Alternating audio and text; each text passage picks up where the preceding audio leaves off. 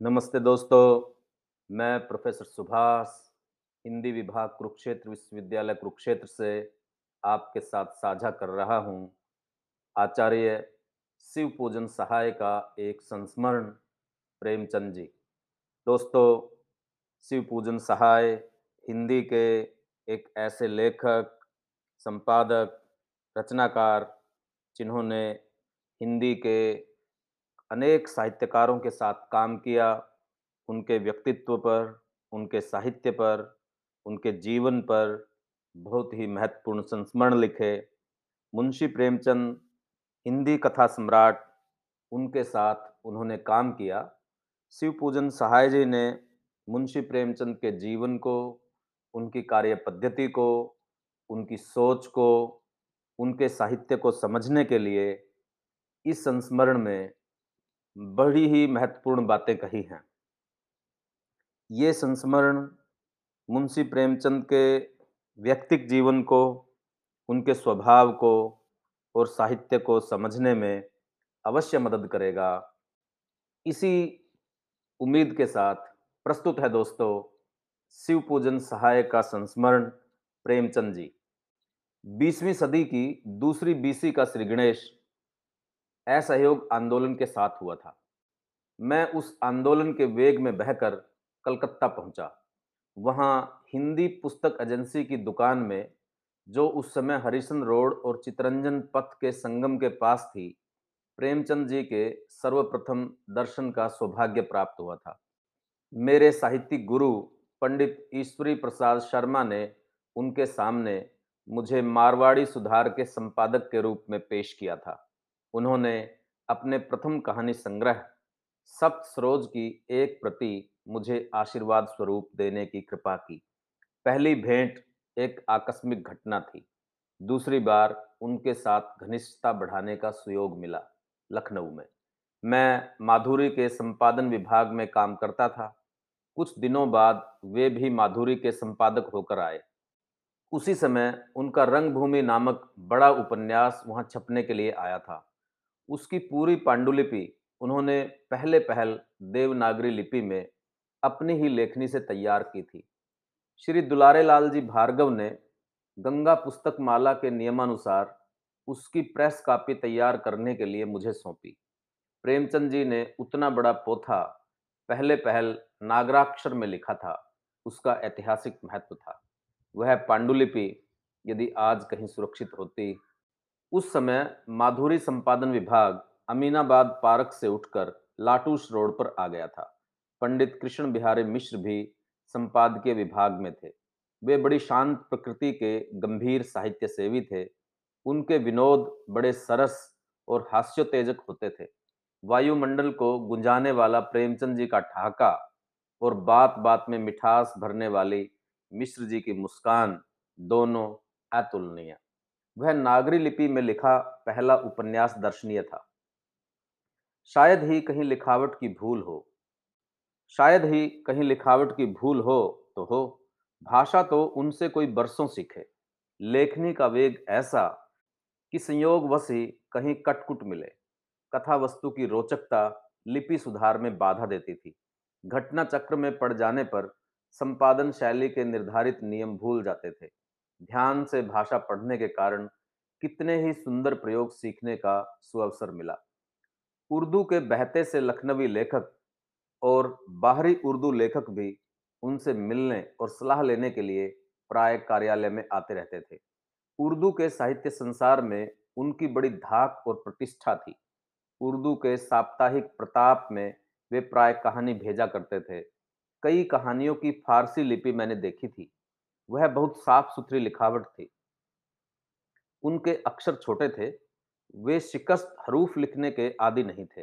भाषा तो उनकी चेरी थी। उस समय पंडित शांति प्रिय द्विवेदी भी उसी कार्यालय में थे। हम दोनों साथ ही रहते थे। शांति प्रिय जी उन दिनों खूब हंसा-हंसाया करते थे। पंडित कृष्ण बिहारी जी की चुहलें और प्रेमचंद जी के चुटकुले दोनों का रंग निराला होता। मिश्र जी कभी-कभी हिंदी के अनूठे दोहे सुनाते और प्रेमचंद जी उर्दू के लासानी लतीफ़े। उनका अट्टहास सुनकर कार्यालय के कर्मचारी उन्हें एकटक देखने लग जाते। शांति प्रिय जी को दोनों ही महारथी बहुत प्यार करते थे और उनसे दिल भी बहलाते थे छुट्टी के दिन प्रेमचंद जी से मिलने जाने पर शिरनी ज़रूर मिलती थी कार्यालय में भी पान उन्हीं का चलता था घर पर बराबर गुड़गुड़ी पीते रहते थे चिलम शायद ही कभी ठंडी होती थी। तंबाकू खुशबूदार खुद खरीद लाते थे। उनका सखुन तकिया सुनकर मिश्र जी के भी अट्टहास का फवारा फूट पड़ता था। उसी तरह काशी में प्रसाद जी का भी। राय कृष्णदास जी के शब्दों में हिंदी संसार के दो अनोखे ठाकेबाज प्रसाद और प्रेमचंद। काशी में जब प्रसाद और प्रेमचंद एकत्र होते, तब मानो ठहाकेबाजी की होड़ सी लग जाती। दोनों दिल खोलकर हँसते। बनारस कोतवाली के पिछवाड़े नारियल बाज़ार में प्रसाद जी की लगभग सवा सौ वर्ष पुरानी दुकान है, जर्दा सुरती सुंघने की। उसके सामने के तख्त पर प्रसाद जी की साहित्यिक गोष्ठी जमती थी। उस समय हिंदी संसार का कौन ऐसा साहित्य महारती था, जो उस तख्त पोष पर कुछ देर न बैठा हो? प्रेमचंद जी ने प्रसाद जी के एक ऐतिहासिक नाटक पर अपने हंस में लिख दिया था। गड़े मुर्दे उखाड़ना इत्यादि। पर उसके बाद ही जब दोनों मिले, तब पहले की तरह खुले दिल से ही हंसे बोले, किसी के दिल में कोई मैल नहीं। बात बात में खिलखिलाते और उनके जोरदार ठाके सुनकर बगल की अटारियों से अप्सराओं की मृदु मंद मधुर खिलखिलाहट भी गूंज उठती। जब काशी में प्रेमचंद जी ने पहले पहल सरस्वती प्रेस खोला, तब मैं भी काशी में ही रहता था। काशी नागरी प्रचारणी सभा के पास वाले मैदागिन पार्क के पश्चिमोत्तर कोने पर एक छोटे से मकान में प्रेस खुला। छोटे से खुले ओसारे में ऑफ़िस था। लखनऊ के बाद वहीं उनके दर्शन होते रहे। मैं बराबर उनकी सेवा में पहुँचा करता। शाम को प्रेस में दिन भर की आमदनी का हिसाब जोड़ा जाता। कर्मचारियों को रोज कुछ न कुछ देना ही पड़ता। सबकी मांग रोज नहीं पूरी होती थी। किंतु प्रेमचंद जी सबके सामने आमदनी का हिसाब रख देते और कहते, इतने पैसे में तुम ही लोग अपने और मेरे लिए ब्योंत कर दो। मुझे पान, तंबाकू और एक्का भाड़ा भर देकर बाकी आपस में बांट लो। उनको हँसते हँसते ऐसा कहते सुनकर सब कर्मचारी भी हंसने लगते। फिर रुपया चाहने वाले अठन्नी पर और अठन्नी मांगने वाले चवन्नी पर ही प्रसन्नता से संतोष करते। जिस दिन मजदूरों की मांग पूरी हो जाती उस दिन प्रेमचंद जी बहुत प्रसन्न हो जाते थे। अपने कर्मचारियों से उनकी हार्दिक सहानुभूति थी। श्रमिक वर्ग के लिए अपनी रचनाओं में उन्होंने जो सद्भाव प्रदर्शित किए हैं, वे उनकी बोलचाल और व्यवहारों में भी प्रत्यक्ष दिख पड़ते थे। जरूरतमंद के सामने वे अपनी जरूरतों को भूल जाते थे। सब कर्मचारियों को यथायोग्य पैसे दे चुकने के बाद वे बचे खुचे पैसे लेकर मैदागिन से चौंक चले जाते। कई बार मैं भी उनके साथ उधर गया। लकी चौतरा पहुंचकर एक ढोली पान खरीदते। एक तमोली उनका मोदी था। उससे रोज ढोली लेते, वह भी अच्छी चुनकर देता। छाते को कंधे पर सीधा रखकर उनके अगले छोर में रुमाल में बंधी ढोली लटका लेते और पिछले छोर में मुश्की तंबाकू की पोटली कभी कभी पैसे कम पड़ जाते तो अपने गाँव का इक्का खोजते हुए कुछ दूर पैदल ही चल पड़ते। या पीसन हरिया तक ही किसी इक्के पर जाकर आगे फिर गाँव तक पैदल चलते थे। इस कठिनाई का वर्णन प्रेस में बैठे बैठे हंस हंस कर किया करते थे।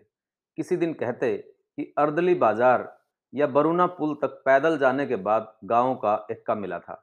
एक बार एक बार कपड़े का फीतेदार जूता खरीदा तो उसकी एडी दबाकर चप्पल नुमा बना ली और कहने लगे कि एडीदार जूते से पैदल चलने में कष्ट होता था। इसलिए उसे चप्पल कर दिया। प्रेस की आर्थिक दशा से वे चिंतित तो रहते थे, पर उनके स्वाभाविक अट्टहास में कोई अंतर नहीं पड़ता था। कुछ दिनों बाद सरस्वती प्रेस जब मृत्युंजय महादेव के पास एक बड़े फाटक के अंदर प्रशस्त भवन में चला गया, तब आर्थिक स्थिति में कुछ सुधार हुआ। मुद्रण कला विशेषज्ञ श्री प्रवासी लाल वर्मा उस समय प्रेस के प्रबंधक थे। उनकी दिनों मासिक हंस और साप्ताहिक जागरण का उन दिनों मासिक हंस और साप्ताहिक जागरण का प्रकाशन प्रेमचंद जी के संपादक में चल रहा था। दोनों पत्रों में प्राय मेरी रचनाएँ छपती थी। मेरे लिए क्षण भर पर खूब हंसा करते थे। मैं काल भैरव के पास रहता था और बहुधा प्रेस में आया करता था। मैंने देखा कि प्रेमचंद जी अपने आश्रितों पर सदैव कृपालु रहे। इसीलिए प्रेस मजदूर भी उनका बड़ा लिहाज करते थे। किसी के अपराध पर भी वे क्रोध करने के बदले हँसते ही थे। बहुत दिनों तक उनके संपर्क का सौभाग्य रहा। अनेक प्रसंगों पर उनकी उदारता और सहृदता देखने के सुयोग मिले, पर कभी उन्हें क्रोध करते देखा ही नहीं। साधारण बोलचाल में भी वे सूक्तियाँ कह जाते थे। एक दफ़ा कहा था, गुस्सा पी जाने पर आबे हयात बन जाता है। उनके लेखों की तो बात ही क्या थी? उनकी चिट्ठियों में भी सूक्तियाँ मिल जाती हैं। उनकी धर्मपत्नी श्रीमती शिवरानी देवी जी का एक गल्प संग्रह नारी हृदय सरस्वती प्रेस से निकला था। उसकी भूमिका उन्होंने मुझसे लिखवाई। उनका सहज स्नेह उत्साहवर्धक था। वे स्वयं दूसरों की लिखी कहानियों का संग्रह तैयार करने लगे तो उसमें मेरी भी एक कहानी रख दी। वे लेख लिखने के लिए विषय भी बतलाते थे।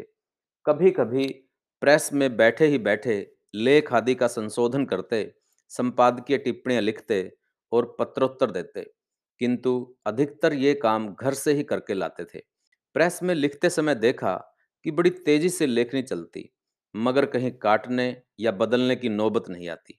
जान पड़ता था कि लेखनी सजग होकर विचारधारा के साथ बेधड़क चल रही है। साप्ताहिक के लिए अग्रलेख भी एक ही सांस में लिख डालते। देश और समाज की सभी समस्याओं पर वे बड़े ठोस और निर्भीक विचार प्रकट करते थे। कोई क्षेत्र उनकी लेखनी से अछूता न बच सका।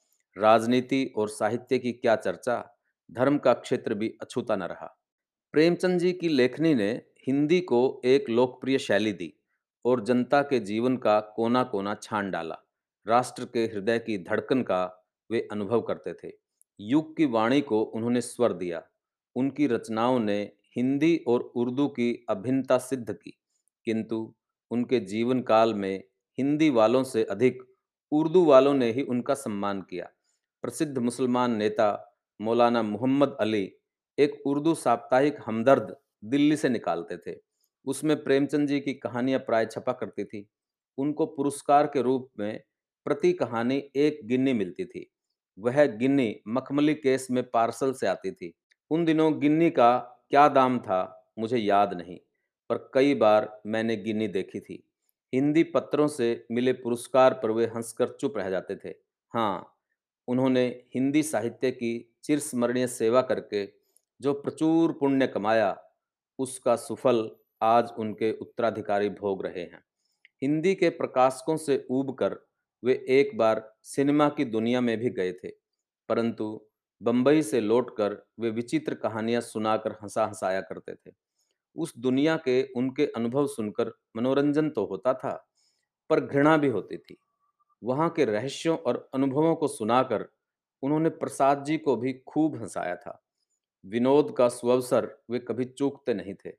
एक बार हनुमान जी की पूजा में अध्यापक रामदास गौड़ के घर गए थे तो गौड़ जी से कहने लगे, आपका घर सचमुच अजायब घर है, जिसमें हनुमान जी तो रहते ही हैं, भूत प्रेत भी रहते हैं।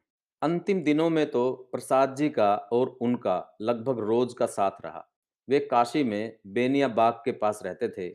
प्रतिदिन प्रातः संध्या दोनों महारथी साथ साथ बेनिया पार्क में टहला करते थे। चहल कदमी के साथ साहित्यिक चर्चा भी होती चलती थी।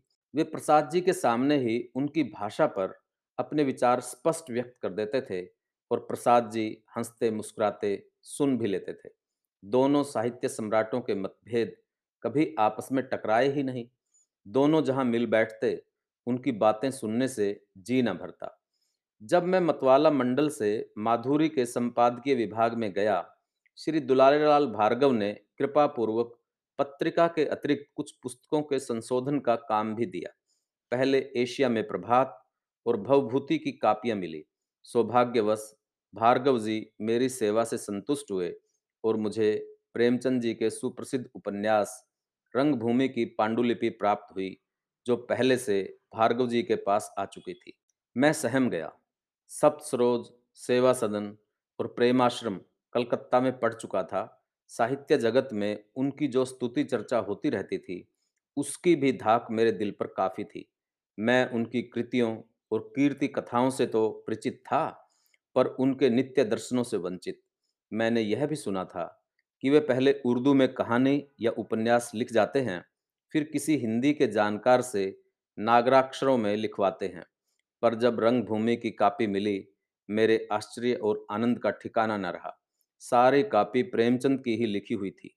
दो मोटी जिल्दों में खासा एक बड़ा पोथा था। छोटे छोटे अक्षर, घनी लिखावट कहीं काट छांट नहीं, मानो पूरी पुस्तक एक सांस में लिखी गई हो।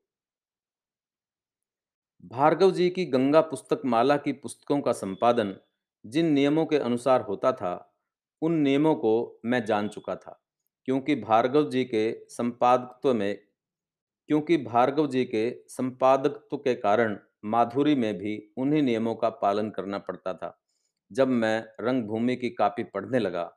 नियमों का ध्यान छूट गया। मन रीझ कर भाषा की बहार लूटने लगा। पचासों पन्ने उलट जाने के बाद अचानक उत्तरदायित्व का ज्ञान होता। फिर पीछे लौटकर नियमों की पाबंदी करनी पड़ती। कुछ हिंदी शब्दों की लिखावट में भूल मिलती थी और कुछ के उपयुक्त प्रयोग में भी। वाक्यावली और वर्णन शैली तो गंगा की धारा सी स्वच्छ और सवेग थी। बंधे नियमों के अनुसार कुछ अक्षर बदलने पड़े, कुछ मात्राएँ इधर उधर हुई। कुछ प्रसंगानुकूल यथोचित शब्द चस्पा किए गए। प्रेस कापी तैयार हो गई।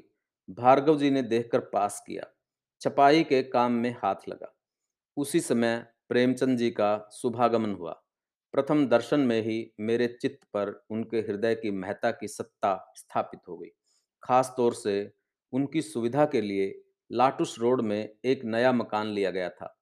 उसी में श्री मैथिली शरण जी गुप्त भी लगभग एक डेढ़ मास ठहरे थे, किसी वयोवृद्ध कुटुंब की चिकित्सा करा रहे थे। माधुरी का संपादन विभाग भी अमीनाबाद पार्क के गंगा पुस्तक माला कार्यालय से उठकर उसी मकान में चला गया। वह अमीनाबाद से थोड़ी ही दूर था। रास्ते में भार्गव जी का मकान पड़ता था और पंडित बद्रीनाथ भट्ट का भी। उन दिनों पंडित कृष्ण बिहारी मिश्र भी माधुरी के संपादकीय विभाग में थे। प्रेमचंद जी, मिश्र जी और भट्ट जी का जब समागम होता था, हँसी के फवारे आकाश चूमने लगते थे। उनकी स्मित पूर्वाभिभाषिणी मुख मुद्रा और उनका अक्लांत अट्टहास, जो कभी आँखों और कानों में औत्सुक्य और उल्लास भर देते थे, अविस्मरणीय बन गए। कितनी ही संध्याएँ अमीनाबाद पार्क में हरी घास पर बैठे बीती। पार्क के एक कोने में उस कचालू रसीले वाले की दुकान पर, जहाँ ताल्लुकेदारों और रईसों की मोटरें भी खड़ी होती हैं। दही बड़े और मटर की कितनी ही दावतें हुई। रंगभूमि में सूरदास का स्वांग रचने वाले प्रकृत व्यक्ति की सच्ची कहानियों पर कितने ही कह कहे उड़े। जितने दिन लखनऊ में रहे, बड़े सुखवा दिन बीते। जब कभी माधुरी संपादक पंडित रूप नारायण जी और प्रोफेसर दयाशंकर दुबे, जो उन दिनों लखनऊ विश्वविद्यालय में थे, पहुँच जाते। प्रेमचंद जी की हँसी से खासी टक्कर लेते और एक बार तो कविवर गुप्त जी के संपर्क से मुंशी अजमेरी जी भी पहुँच गए, जिन्होंने तरह तरह की हँसी हंसकर प्रेमचंद जी के अट्टहास का दम तोड़ दिया। पंडित कृष्ण बिहारी जी यह पूछे बिना न रह सके, आज दोनों मुंशी हँसी के दंगल में भिड़े, आखिर कौन चित हुआ? प्रेमचंद जी नुमाइशी हँसी हँसते हुए पहले ही बोल उठे, मैं पीठ के बल नहीं, मुँह के बल गिरा। इस पर खूब कह कहा मचा। लखनऊ के दंगे के बाद मैं पुनः मतवाला मंडल में कलकत्ता आ गया था।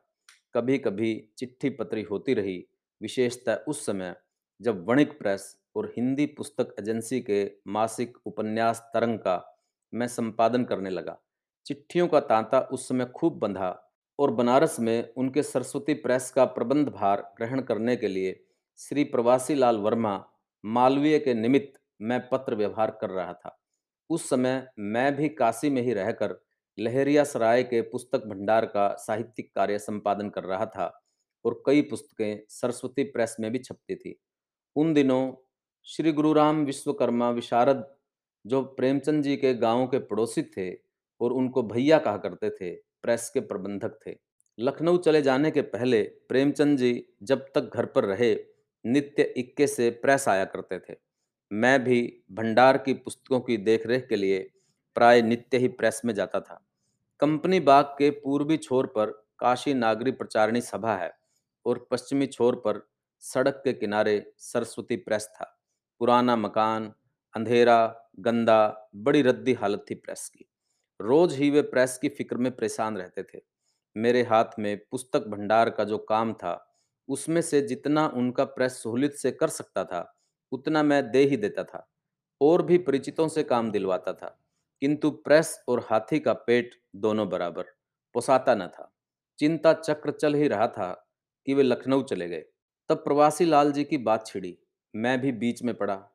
लिखा पढ़ी होते होते बात तय हो गई। वर्मा जी प्रेस को मध्येश्वर से उठाकर मृत्युंजय महादेव रोड पर ले गए। स्वनाम धन्य कलाविद श्री राय कृष्ण दास जी का एक नया मकान था। वह प्रेस के लिए बड़ा शुभ और लाभप्रद सिद्ध हुआ। कम से कम प्रेस की ओर से प्रेमचंद जी निश्चिंत हो गए। वर्मा जी के काम से संतुष्ट भी रहे। एक सुयोग्य मनुष्य के साथ संबंध स्थापित कराने में सहायक होने के कारण वे मुझ पर भी अत्यधिक स्नेह रखते थे। यदि लखनऊ से कभी एक दिन के लिए भी आते तो तुरंत प्रेस का आदमी मुझे बुलाने पहुँच जाता। एक बार तो वर्मा जी की नियुक्ति के समय लखनऊ से सीधे मेरे मकान पर आ धमके। उस समय मैं काल भैरव की चौमुहानी पर रहता था और वर्मा जी भी मेरे पड़ोसी ही थे। प्रेमचंद जी ने किसी प्रकार का संदेह या असमंजस नहीं प्रकट किया। खुले दिल से वर्मा जी को अपनाया। जाते समय बनारसी पान का चौगड़ा मुँह में लेते हुए कहने लगे, आज सुख की नींद सोऊँगा। बड़ा भारी बोझ उतर गया। प्रेस बला हो गया था। जब वे लखनऊ में ही थे तब हंस निकालने का आयोजन होने लगा। साहित्य जगत के यशोधन कलाकार श्री जयशंकर प्रसाद जी ने हंस का नामकरण किया और प्रेमचंद जी की स्वीकृति लेकर वर्मा जी ने उसके प्रकाशन का श्री गणेश कर दिया।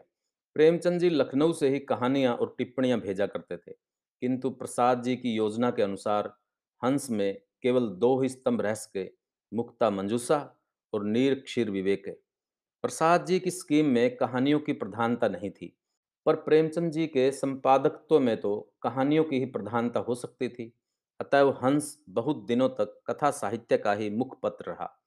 बीच में एक डेढ़ साल मैं काशी से बाहर रहा, यद्यपि आने जाने का संबंध बना रहा। उस अवधि में गंगा मासिक पत्रिका का संपादक रहा। जब कहानी के लिए प्रेमचंद जी को पत्र लिखा, स्पष्ट उत्तर मिला कि आप मेरे हंस के लिए मुफ़्त लिखा करते हैं। इसलिए मैं राजा की पत्रिका के निमित्त मुफ़्त नहीं लिखूँगा।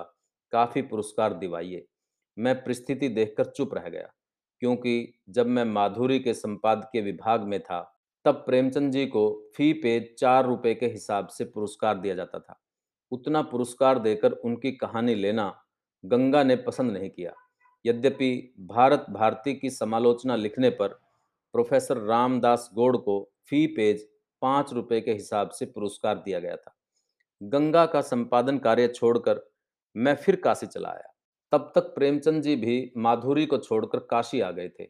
इस बार उन्होंने मुक्ता मंजूसा का भार मुझे सौंपा और यथासाध्य पुरस्कार देना भी स्वीकृत किया, क्योंकि मैं बेकार था। बेकारी में उनके प्रेस से बड़ी सहायता मिली, पारिश्रमिक के रूप में ही सही। कभी कभी हँसी में कह भी देते थे आप बेकार हैं, मैं निराकार हूँ। सरस्वती प्रेस में घंटों बैठकबाजी होती थी। पान की गिलोरियों का दौर चलता रहता था।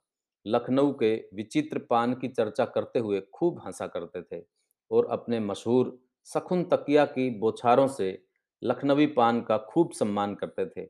खुद कहते भी थे, मेरा यह तकिया कलाम तो उर्दू साहित्य गोष्ठी का प्रसाद है। गनीमत है कि बोलने की तरह लिखने में यह नहीं टपक पड़ता। कहीं किसी के खत में लिख जाए तो दोनों की मिट्टी खराब हो।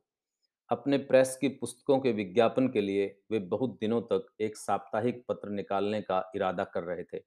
पुस्तक मंदिर काशी द्वारा प्रकाशित शुद्ध साहित्यिक जागरण जब मेरे संपादकत्व में छः महीने तक पाक्षिक निकलकर बंद हो गया, तब उन्होंने अपने संपादकत्व में उसे साप्ताहिक रूप में निकालना शुरू किया। तब मेरे साथ और अधिक घनिष्ठता बढ़ी। प्रेस में काफ़ी देर तक वे भी बैठते थे और मैं भी वहीं बैठकर अखबार पढ़ता या प्रूफ करेक्शन करता। प्रेस में मेरी कोई नौकरी न थी, पर कुछ न कुछ साहित्यिक काम करते रहने का व्यसन तो था ही। सबसे बड़ा लाभ था उनका सत्संग। उनकी बातचीत से कोई ना कोई नई बात रोज सीखने को मिल जाती थी। नया मुहावरा, नई शैली, कोई नया शब्द, कोई नई युक्ति व उक्ति। बोलने लगते थे तो ज़बान लड़खड़ाती न थी और चूकती भी न थी। उर्दू के पंडित थे, हिंदी के गढ़ में बचपन से रहते आए, अध्ययन और अनुभव भी कम नहीं, कलम उठाते ही मंजी भाषा की धारा चल पड़ती। उनकी चिट्ठी भी कहानी का मज़ा देती थी। कभी-कभी पोस्ट कार्ड की 10-20 लाइनों में ही बड़े-बड़े सिद्धांत और तत्व महत्व की बातें कह जाते थे। बीच में कहीं मधुर विनोद का पुट भी धर देते थे। कमाल की लेखन शैली थी। पढ़ने लगने पर मालूम होता था कि लेखक की लेखनी कहीं सांस न लेकर सरपट दौड़ी जा रही है और मन अनायास उसके पीछे लगा चला जाता है। जागरण के लिए प्रतिमाह अग्रलेख और संपादकीय नोट, हंस के लिए भी प्रतिमास वही, कभी-कभी एक कहानी भी, अन्य पत्रों की मांग पूरी करने दोस्तों, ये था शिव पूजन सहाय जी का संस्मरण जो उन्होंने मुंशी प्रेमचंद जी के बारे में लिखा। इस संस्मरण में विशेष तौर पर मुंशी प्रेमचंद के उस पहलू का ज़िक्र किया गया है जिस समय वे प्रेस में काम करते थे। यानी वो समय जब वो दूसरे लेखकों, साहित्यकारों, अपने कर्मचारियों, उनके साथ मिलके काम करते थे और प्रेमचंद का जिस तरह से चित्रण शिव पूजन सहाय जी ने किया कि वो कितने हंसने वाले व्यक्ति थे और किस तरह से हमेशा ही स्वाभाविक तरीके से चीज़ों को ग्रहण करते थे और वही चीज़ें हमें उनके साहित्य में, उनकी कहानियों में जो एक हँसी का, हास्य का, विनोद का, सूक्तियों उक्तियों का जो चित्रण मिलता है, वो इस पर्सनैलिटी से, उनके व्यक्तित्व से किस तरह से एकम एक है, विशेष रूप से यहाँ पे वो बात उभर करके आई है। और कैसे वो प्रेस की, साहित्य की चिंता करते थे और हिंदी समाज ने उनको क्या दिया, उर्दू समाज ने, उर्दू साहित्य ने उनको क्या दिया, इन सब बातों का ज़िक्र उन्होंने किया क्योंकि वो बहुत लंबे समय तक प्रेमचंद जी के साथ रहे, उनके साथ जीवन जिया, काम किया, उनके दुख-सुख में, उनकी चिंताओं के भागीदार रहे और ये बातें सिर्फ़ वही बता सकते थे, ना तो स्वयं प्रेमचंद ने इन बातों का ज़िक्र किया और ना ही कोई और दूसरा साहित्यकार या समीक्षक जिनका प्रेमचंद से इस तरह से ताल्लुक नहीं था, वो हमारे सामने उद्घाटित नहीं कर सकते थे। उम्मीद है दोस्तों, आपको ये संस्मरण पसंद आया होगा, आप इसे आगे बढ़ाइए। मिलते हैं किसी और संस्मरण के साथ, तब तक के लिए धन्यवाद।